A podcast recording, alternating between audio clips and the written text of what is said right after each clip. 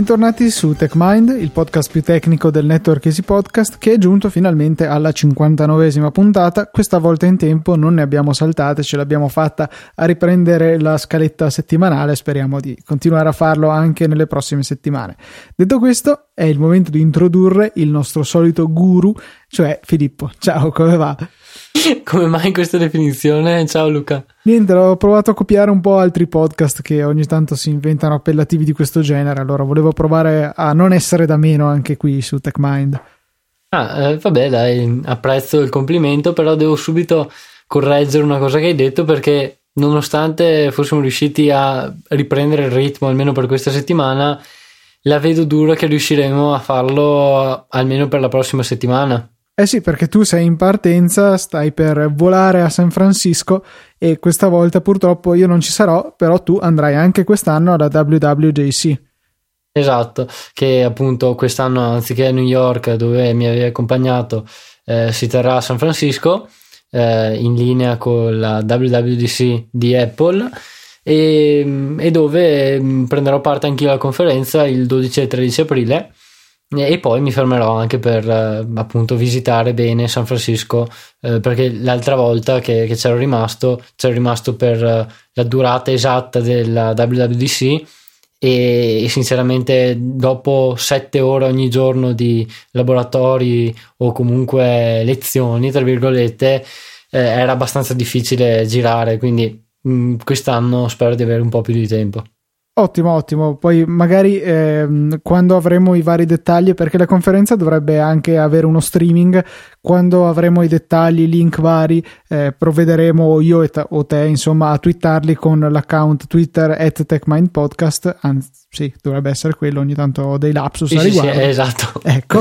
eh, comunque seguiteci, mi raccomando, perché andremo a twittare tutti i vari video eh, gli streaming eccetera. Come l'anno scorso effettivamente tornati dal WWJC avevamo pubblicato i link per andare a rivedere a posteriori l'intervento di Filippo e anche di tutti gli altri speaker molto competenti che erano intervenuti l'anno scorso a New York e immagino che quest'anno non sarà da meno essendo a San Francisco culla della eh, tecnologia americana diciamo ecco. E culla soprattutto anzi è casa della maggior parte delle persone eh, coinvolte nella community del jailbreak perché mh, mm, non, non, vorrei esagerare ma il 75% della community abita nelle zone limitrofe a San Francisco quindi mm, allargandoci un po' su tutta la California. E quindi mi dispiace doppiamente di non poterci essere, ma direi di buttarci subito in questa puntata perché ci sono un paio di parti che comporranno appunto questo, questa discussione di oggi. La prima era andare a vedere una, un ricercatore, insomma, che eh, si lamenta un sacco del fatto che Apple non presti più di tanta attenzione alla sicurezza, in particolare di iTunes, perché ha trovato una vulnerabilità, ne ha, infor- ha informato Apple, ma questi sembrano mh, mm, fregarsene tutto sommato. Di che cosa si tratta? Eh, intanto eh, spieghiamo chi è questo ricercatore. Ehm, spieghiamo chi è senza menzionare il nome perché non è dato sapersi, o meglio, eh, quelle volte che viene pubblicato non mi sono mai ricordato di segnarmelo. Comunque è un portoghese ehm, che è coinvolto da anni oramai, quindi eh, fino dal 2009 eh, si è interessato di eh, OS X e iOS. Eh, oltre che altri, altri argomenti sempre riguardanti il campo della sicurezza informatica, partecipa ehm, ogni anno a diverse conferenze come SciScan, eh, che sono tra le più famose per uh, la sicurezza informatica insieme a DEFCON. E, mm, e molte di queste conferenze prende parte come speaker e ogni tanto pubblica articoli interessanti sul suo blog che riguardano sia eh, delle implementazioni, eh, quindi fornisce codice open source per ehm, oltrepassare magari mm, anche usando oltrepassando usando il termine oltrepassare tra virgolette, ma oltrepassare certe ehm, sicurezze di OS X, sia ehm, codice che esp- espone eh, delle stranezze presenti ad esempio nel, nel, formato file utilizzato dagli eseguibili su S10, eh, cioè il formato file Mac di cui abbiamo già parlato. E, mm, tra i, i, suoi vari progetti, nel, nell'agosto 2011, mentre eh, appunto effettuava delle ricerche sulla sicurezza, in questo caso di iTunes, aveva scoperto una vulnerabilità eh, abbastanza grave, o meglio, un uso improprio di una funzione che Apple eh, consente di fare, eh, consente agli sviluppatori ehm, sviluppando dei plugin per iTunes. Eh, beh, allora, mh, mm, parlando di iTunes, abbastanza rari in realtà, perché io non, non, ne ho mai incontrati, o sicuramente non ne ho installato nessuno di plugin per iTunes. E io invece ne avevo cercati tempo fa quando ero in cerca di, um, di un visualizzatore, ecco, eh, cioè quel, quei favolosi effetti grafici che um, vanno a tempo, non saprei come altro dirlo, che vanno a tempo con uh, la musica che stiamo ascoltando. Ce ne sono alcuni inclusi in iTunes ma cercando ne avevo trovati altri eh, sviluppati appunto da sviluppatori di terze parti. Hanno l'ottima caratteristica di andare a far partire le ventole di qualunque Mac nel giro di pochi secondi, peraltro. Sì, ok, questo è un dettaglio magari non da poco, però comunque restano eh, belli da vedere. Ehm, oppure un altro che avevo utilizzato eh, era quello sempre di questo ricercatore che andava a disabilitare eh, il plugin M3U. Quindi mh, mm, non so se te hai un modo chiaro per spiegare cos'è eh, questa cosa. Sì, è un definita. file di playlist, in pratica può essere utile se abbiamo una cartella dove teniamo insomma tutta la nostra musica, possiamo creare delle playlist che siano leggibili da praticamente qualunque riproduttore musicale e quindi non specifico per iTunes, possiamo usare VLC o qualunque altra cosa e il file M3U alla fine al suo interno altro che non, non è che la lista dei path, quindi dei percorsi che portano ai file musicali stessi, per cui un formato molto semplice eh, che dicevi è stato disabilitato con questo plugin, perché mai? Perché eh, se non ricordo male veniva creato a caso, o meglio, tentando di creare una playlist, eh, anziché creare la playlist veniva creato questo file M3U, eh, o meglio, veniva creato questo... Mh, mm, sì, non questo file, ma questa M3U di fianco anziché crearmi la playlist. So che avevo quel problema e mh, mm, pochi giorni dopo, poche settimane dopo, ho visto che questo ricercatore aveva pubblicato come esempio questo plugin e appunto andava a sistemare le cose. Penso di averlo tenuto installato per pochissimo perché poi con un aggiornamento di iTunes eh, non funzionava più, ma era stato risolto il problema che trascinando, se non sbaglio, creava a caso questo file. Sì, sì, okay. ehm, vabbè, comunque ehm, questo ricercatore nel 2011 ha riportato una vulnerabilità ad Apple riguardante i plugin iTunes. Abbiamo detto qual è la vulnerabilità? Beh, che praticamente eh, come funziona un plugin? Un plugin è una libreria esterna, mm, una libreria dinamica, mm, per spiegarlo in maniera semplice, che viene caricata da iTunes eh, all'interno del proprio spazio di memoria. Quindi quando noi andiamo a installare un plugin non facciamo altro che eh, dire ad iTunes eh, questo è un plugin che io voglio utilizzare, devi caricare questa libreria mh, mm, al tuo avvio. Eh, quando iTunes carica la libreria, abbiamo detto viene caricata sul proprio spazio di memoria, quindi ehm, se una libreria va ad effettuare dei cambiamenti ehm, a funzioni, in questo caso, che vengono utilizzate da iTunes stesso, eh, i cambiamenti vengono applicati anche al codice proprio di iTunes, perché proprio per come abbiamo spiegato, mh, mm, proprio per come funzionano le librerie, che l'abbiamo spiegato in una delle precedenti puntate, ehm, vengono utilizzate per evitare il riutilizzo e il copia e incolla del codice da un progetto all'altro. Quindi se in uno spazio di memoria viene caricata la libreria A che implementa la funzione X e eh, in questo spazio di memoria eh, viene caricata un'altra libreria dinamica che va a sovrascrivere la funzione x, beh, tutto lo spazio di memoria quando chiamerà la funzione x non starà utilizzando l'implementazione presente nella libreria A, che era quella eh, standard, diciamo, ma starà utilizzando quella fornita dalla libreria dinamica, quindi mh, possibilmente malevola. E questo è proprio quello che succede con, eh, con iTunes e con i plugin e succede dal 2011 per dimostrarlo, questo ricercatore eh, ha eh, creato un plugin che ehm, è in grado di ehm, sovrascrivere una funzione denominata SSL write che viene utilizzata per ehm, trasmettere attraverso SSL informazioni sensibili mh, mm, in una connessione, eh, proprio per dare dei dettagli solamente sul funzionamento.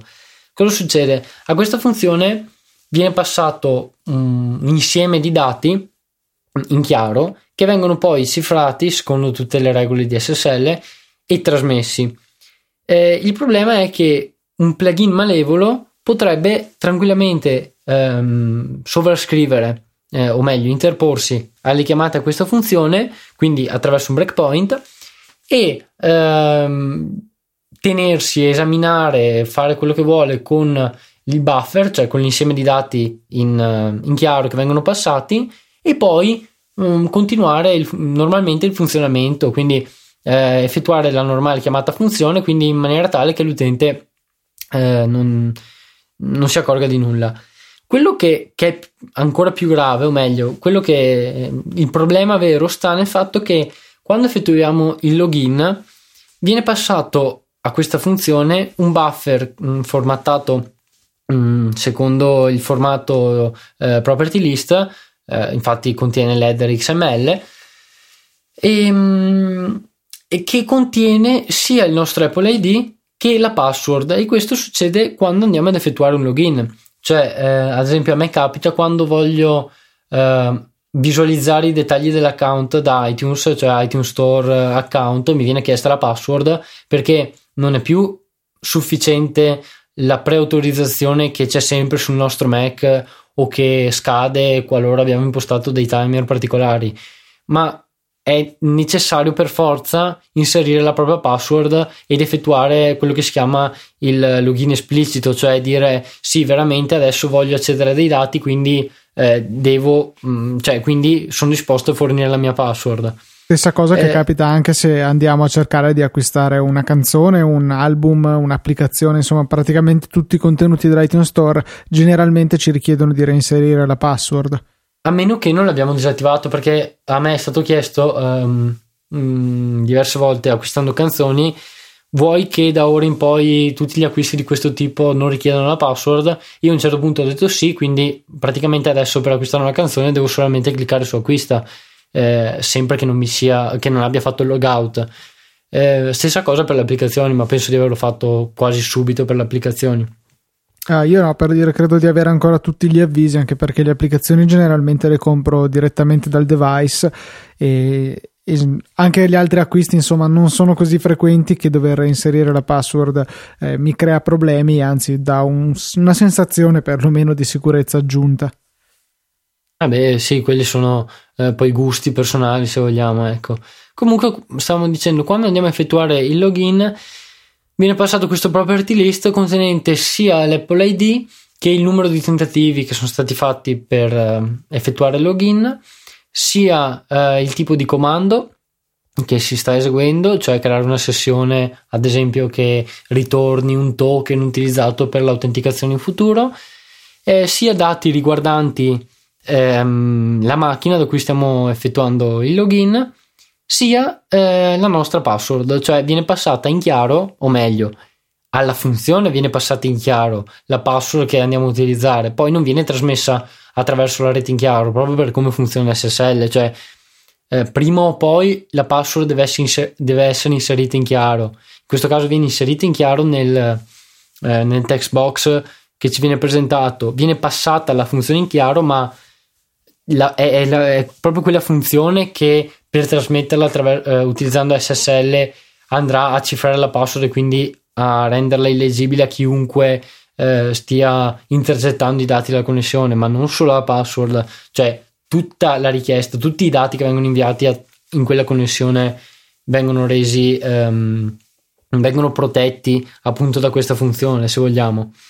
Ehm, il problema è che con un plugin è possibile intercettare le chiamate a questa funzione e quindi intercettare tutto quanto prima che venga cifrato.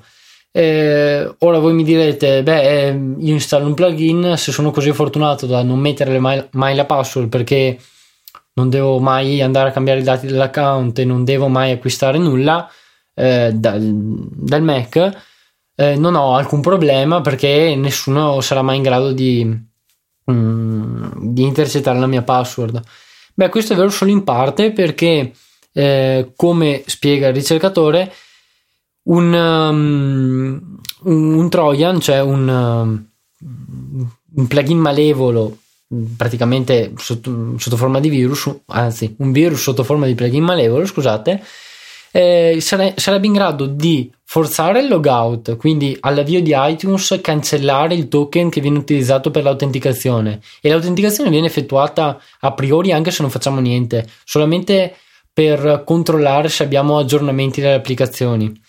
Eh, forzare il logout e quindi ehm, costringere iTunes a chiedere i dati del login subito, noi magari non ci pensiamo perché mh, mm, ci fidiamo di iTunes, ci fidiamo come, come programma, eh, inseriamo la password e a questo momento, in questo momento il plugin è in grado di, di intercettarla. Il problema è che eh, molto probabilmente, come afferma sempre il solito ricercatore, anche i dati che andiamo a, ad aggiornare sul, sul, nostro account possono essere intercettati nella stessa maniera. Eh, pensiamo ad esempio ai dati della carta di credito o qualsiasi tipo di pagamento che inseriamo. Quindi sì, non siamo mai al sicuro. E, ehm, due cose. Uno, eh, il plugin ha anche possibilità di andare a fare danni al di fuori dell'applicazione iTunes e quindi non so andare a cercare altri dati sensibili nel computer oppure è comunque confinato lì dentro. Allora, eh, questo dipende fondamentalmente dal tipo di sandbox in cui viene caricato iTunes. Io al momento non ho idea di che tipo di sandbox usi iTunes, ma comunque penso non sia in grado di accedere a tutto il sistema. Cioè, penso sia in grado di, di accedere alla um, cartella music sotto la cartella utente se non sbaglio addirittura non so se è questa la questione però se io adesso guardo in monitoraggio attività su iOS 10 iTunes mi dice che non usa sandbox per cui forse addirittura potrebbe davvero fare casino finché non lo sandboxeranno ok quindi può fare casino eh, se non è mm, all'interno di una sandbox però comunque non può accedere a file che appartengono all'utente di root. Ah, quello Può accedere solamente a file uh, che appartengono all'utente che lo sta utilizzando. Per cui sì, già qui c'è un bel potenziale. E l- mi pare che nell'articolo non si parli se anche la versione per Windows di iTunes è affetta dalla stessa vulnerabilità. Eh, beh, teoricamente sì, però penso che eh, il, um, il, processo di, eh, di infezione, se vogliamo usare questo termine, eh, penso sia diverso proprio perché funzioneranno in modo diverso le librerie di, mm, di, Windows. di Windows. e ancora qui metto le mani avanti non ho più pallida idea di come vengono gestiti di come vengano gestiti gli spazi di memoria sotto Windows quindi eh, potrebbe essere che mh, mm, una volta caricata una libreria in memoria non sia possibile andare a inserire breakpoint su funzioni di quella libreria, ma ripeto, non avendo mai sviluppato né debuggato tantomeno su Windows, eh, non ho la più pallida idea di come funzionano queste cose. Quindi sì, insomma, fare attenzione ai plugin che scarichiamo se proprio ci servono, andare come al solito, i soliti consigli, andare a recuperarli da fonti attendibili e evitare cose strane che si possono trovare in rete, insomma. Sì, e magari evitarli, eh, evitare di scaricarli dal sito Uh, sconosciuto che usa una lingua a noi lontana esatto, per sì, non sì. menzionare nulla però eh, comunque eh, scaricare da fonti fidate ecco Invece, ora tuffiamoci nell'altra grande parte di questa puntata, forse quella più succulenta e attesa, che riguarda l'analisi del, dei dati interessantissimi che ci sono stati forniti ancora in febbraio eh, da Apple con il documento sulla sicurezza di iOS, che come mh, par- ne parlavamo insomma già nella scorsa puntata, contiene veramente una marea di informazioni interessanti che prima non avevamo la possibilità di sapere se non da speculazioni o analisi indipendenti. Eh, appunto avevamo già detto nella precedente puntata che avremmo parlato di alcuni argomenti contenuti in questo, questo interessante documento e, e, oggi cominceremo appunto a parlarne e cominceremo con, ehm, con il parlare del, di come viene eh, verificato il software che viene installato sul nostro dispositivo.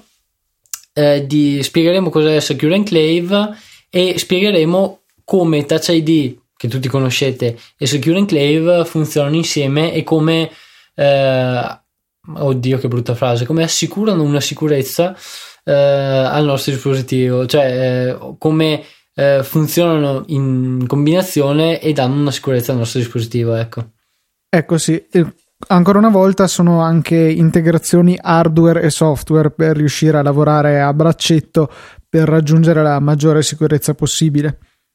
Sì, esatto. E proprio mh, di hardware e software iniziamo proprio da lì perché eh, una delle cose più importanti per un dispositivo mobile, eh, ancora di più che un computer fisso, è sicuramente la possibilità di fidarsi, nel vero senso della parola, del software che andiamo a installare sul dispositivo, cioè in questo caso del sistema operativo, eh, se, mettendo un attimo da parte le applicazioni. Questo perché eh, quando andiamo a installare un aggiornamento del sistema operativo o, o un rip- effettuiamo un ripristino, quindi installiamo da capo il sistema operativo, mh, mm, perdonatemi que- questo termine anche se non è pr- propriamente vero, eh, beh, dobbiamo essere sicuri che quello che, che stiamo installando A non danneggia il nostro dispositivo eh, e quindi mh, mm, ci dà sempre una possibilità di rimediare. B eh, non, non, non, non, ci ruba dei dati per dirlo proprio in maniera eh, grezza, cioè eh, è sicuro per l'utente, non fa nulla di, eh, di, mm, di strano in background eh, ci, ci dia la possibilità ancora una volta di andare a verificare un update successivo, cioè è abbastanza ricorsiva come cosa. Quando andiamo a installare qualcosa dobbiamo essere in grado sia di verificarla che di verificare che questa sia in grado poi di essere aggiornata, altrimenti eh, resteremo bloccati a una versione del sistema operativo, ad esempio. E quindi eh, potenzialmente anche... potrebbe contenere delle vulnerabilità o degli errori, vari bug che poi vengono generalmente corretti con la versione successiva. Esatto, quindi eh, è importante avere la certezza della possibilità di un update.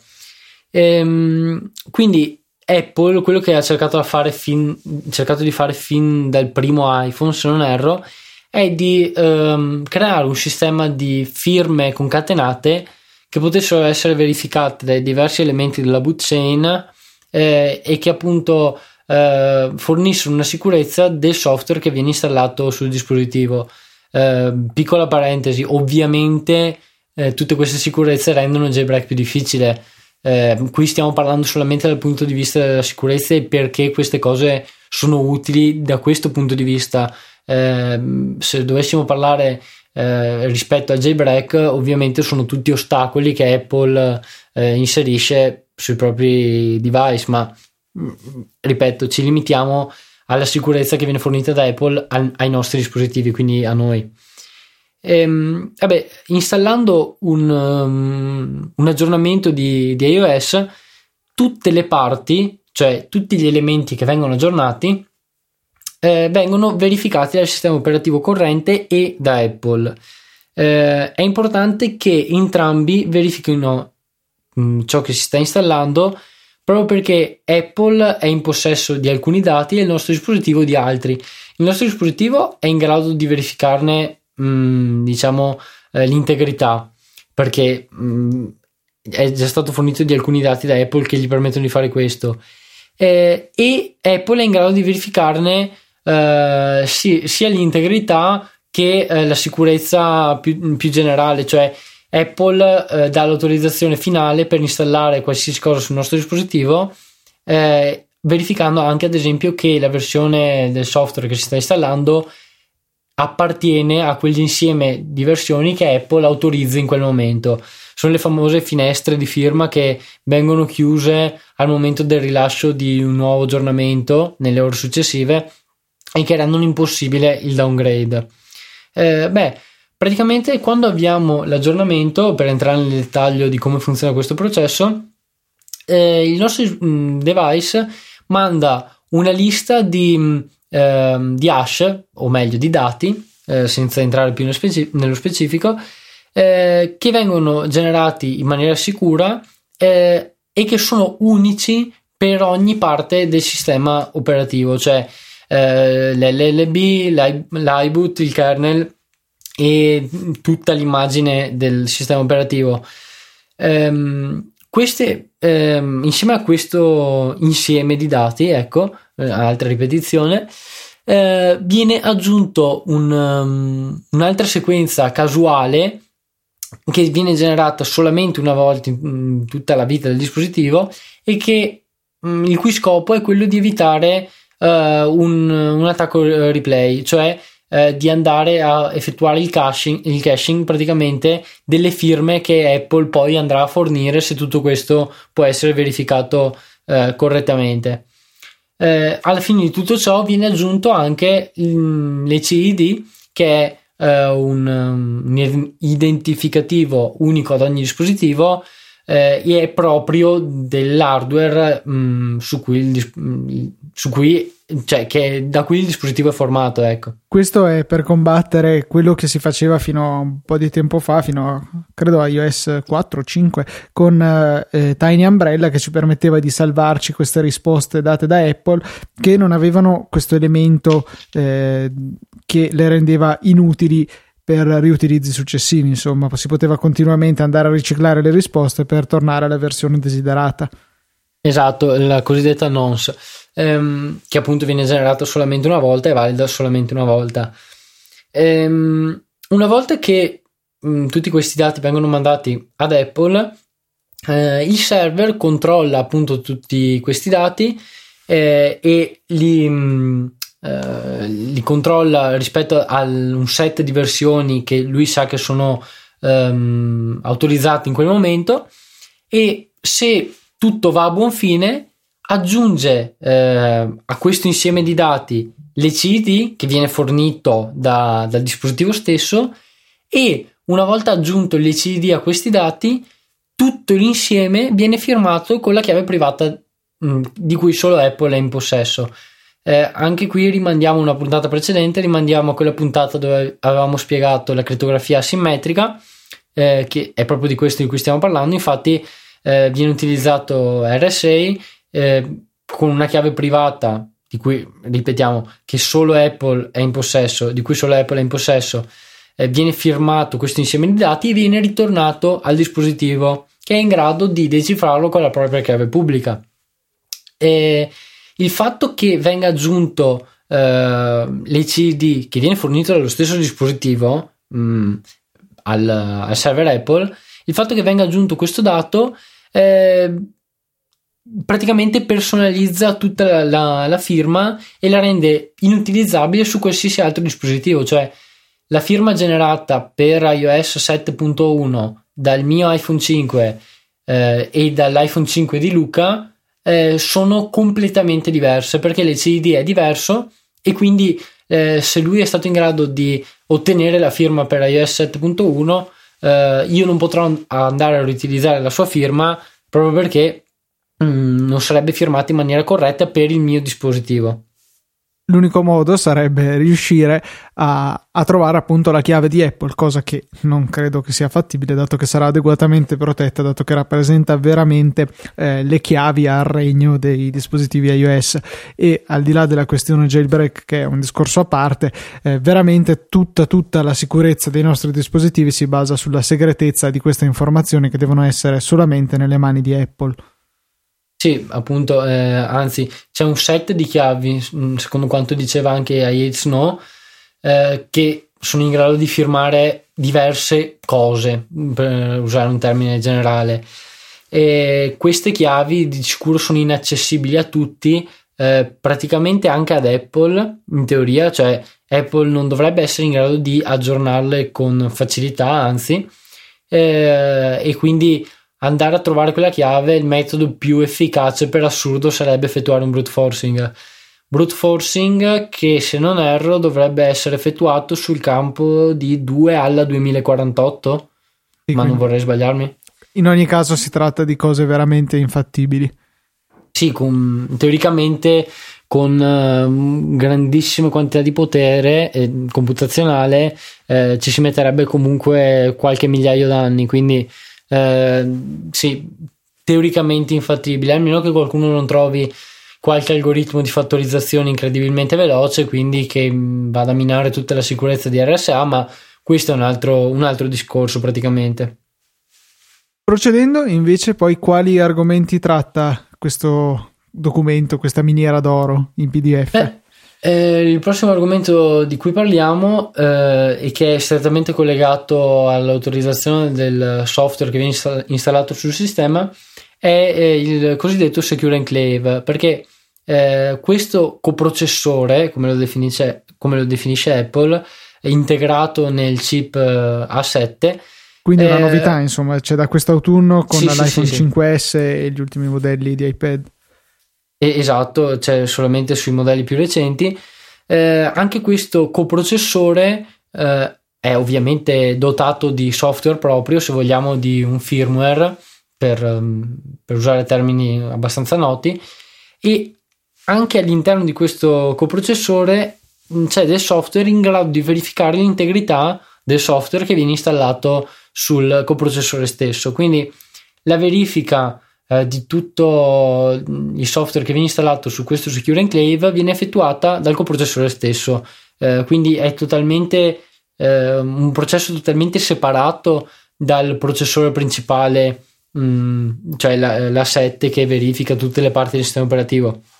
Eh, questo coprocessore è, gra- è, autogestito se vogliamo, cioè è in grado di verificare il proprio software eh, sempre con i soliti meccanismi, però per conto suo. Questo lo aiuta a resistere a eventuali attacchi che possono avere successo contro altre parti del sistema operativo. Questo cercando di rimanere indipendente si va a compartimentare, avete capito? Compartimentare vabbè. vabbè. quella cosa lì è per cui si cerca di difendere in proprio, eh, ponendo quindi un'altra staccionata che l'attaccante deve riuscire a saltare per arrivare al cuore delle informazioni richieste. Esatto. E comunque questo è molto difficile comunicare con questo coprocessore eh, se non si è Apple stessi, perché vengono utilizzati una serie di meccanismi di autorizzazioni dove praticamente eh, il Secure Enclave funziona solamente, o meglio, risponde solamente eh, se gli vengono fatte le domande in maniera corretta, per spiegarlo con una metafora, cioè se mh, mm, le richieste che gli vengono fatte sono firmate in un certo modo, quindi dal chip A7, eh, e se sono eh, create appunto in un certo modo e in una certa posizione della memoria.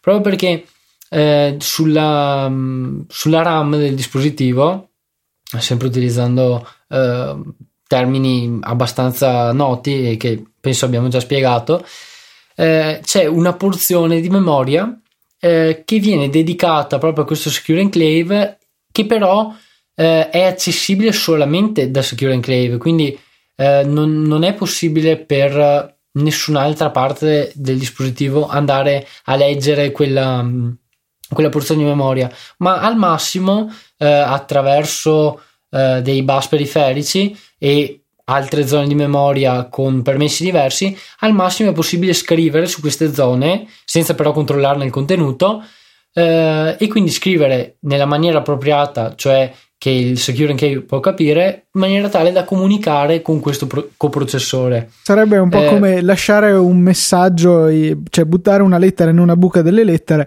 Noi non possiamo poi aprire la casella e andare a leggere il contenuto, però il Secure Enclave che tra virgolette ha la chiave per accedere può andare a vedere cosa abbiamo depositato lì.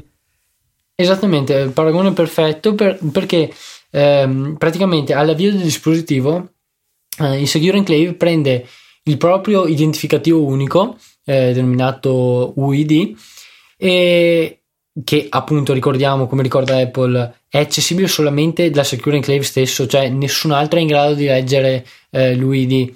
Ehm, e usa questo eh, identificativo per generare una chiave effimera, viene definita perché ehm, è diversa ad ogni mh, mm, avvio del sistema operativo e attraverso questa chiave, cioè con l'utilizzo di questa chiave, mm, eh, viene cifrata quella porzione di memoria abbiamo, eh, di cui abbiamo parlato in precedenza. Quindi eh, praticamente per decifrare il contenuto di questa memoria dall'esterno, cioè scusate, per decifrare il contenuto di questa porzione di memoria dall'esterno, eh, un attaccante dovrebbe essere in grado A di leggere l'UID B di generare la stessa chiave, quindi eh, essere a conoscenza completa dell'algoritmo utilizzato per generare la chiave e una volta in possesso della chiave andare a decifrare il contenuto della memoria eh, su un altro buffer, ad esempio.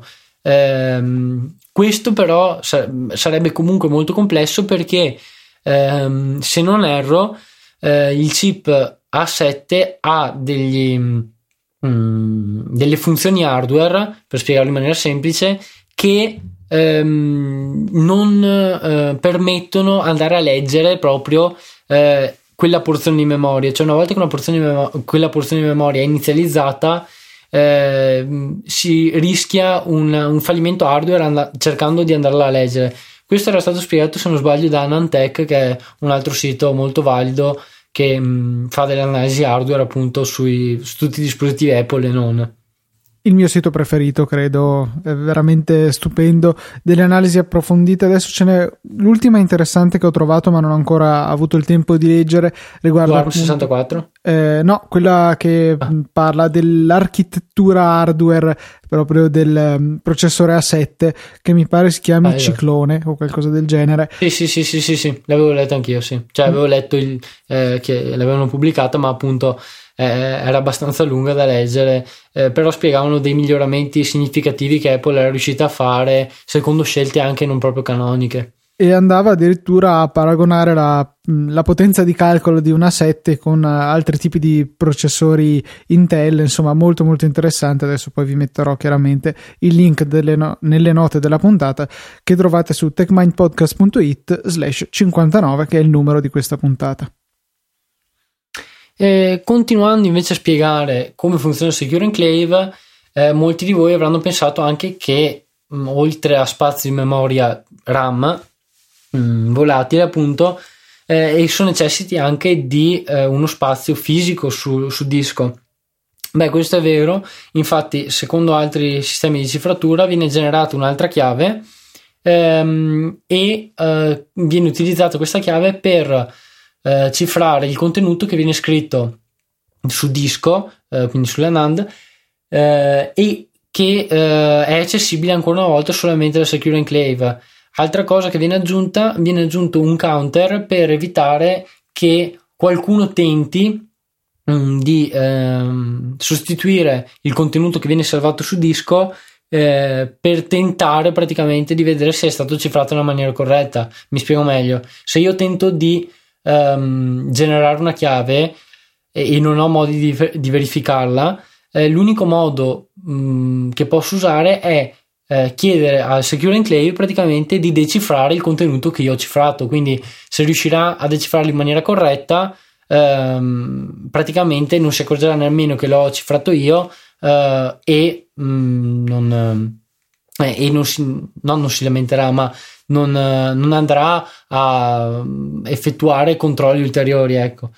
Ehm, questo però è impossibile anche per questo counter anti-replay che viene eh, aggiunto perché eh, praticamente Secure Enclave mantiene una struttura all'interno mh, mm, del proprio sistema che eh, tiene una serie di registri dove, indicato, dove sono indicati eh, dei, dei, codici che identificano eh, i contenuti che sono stati scritti sul disco. Quindi, se non li ha scritti veramente lui, non li ha cifrati veramente lui, non è nemmeno in grado di, di andare a decifrarli. Una non doppia protezione alla fine.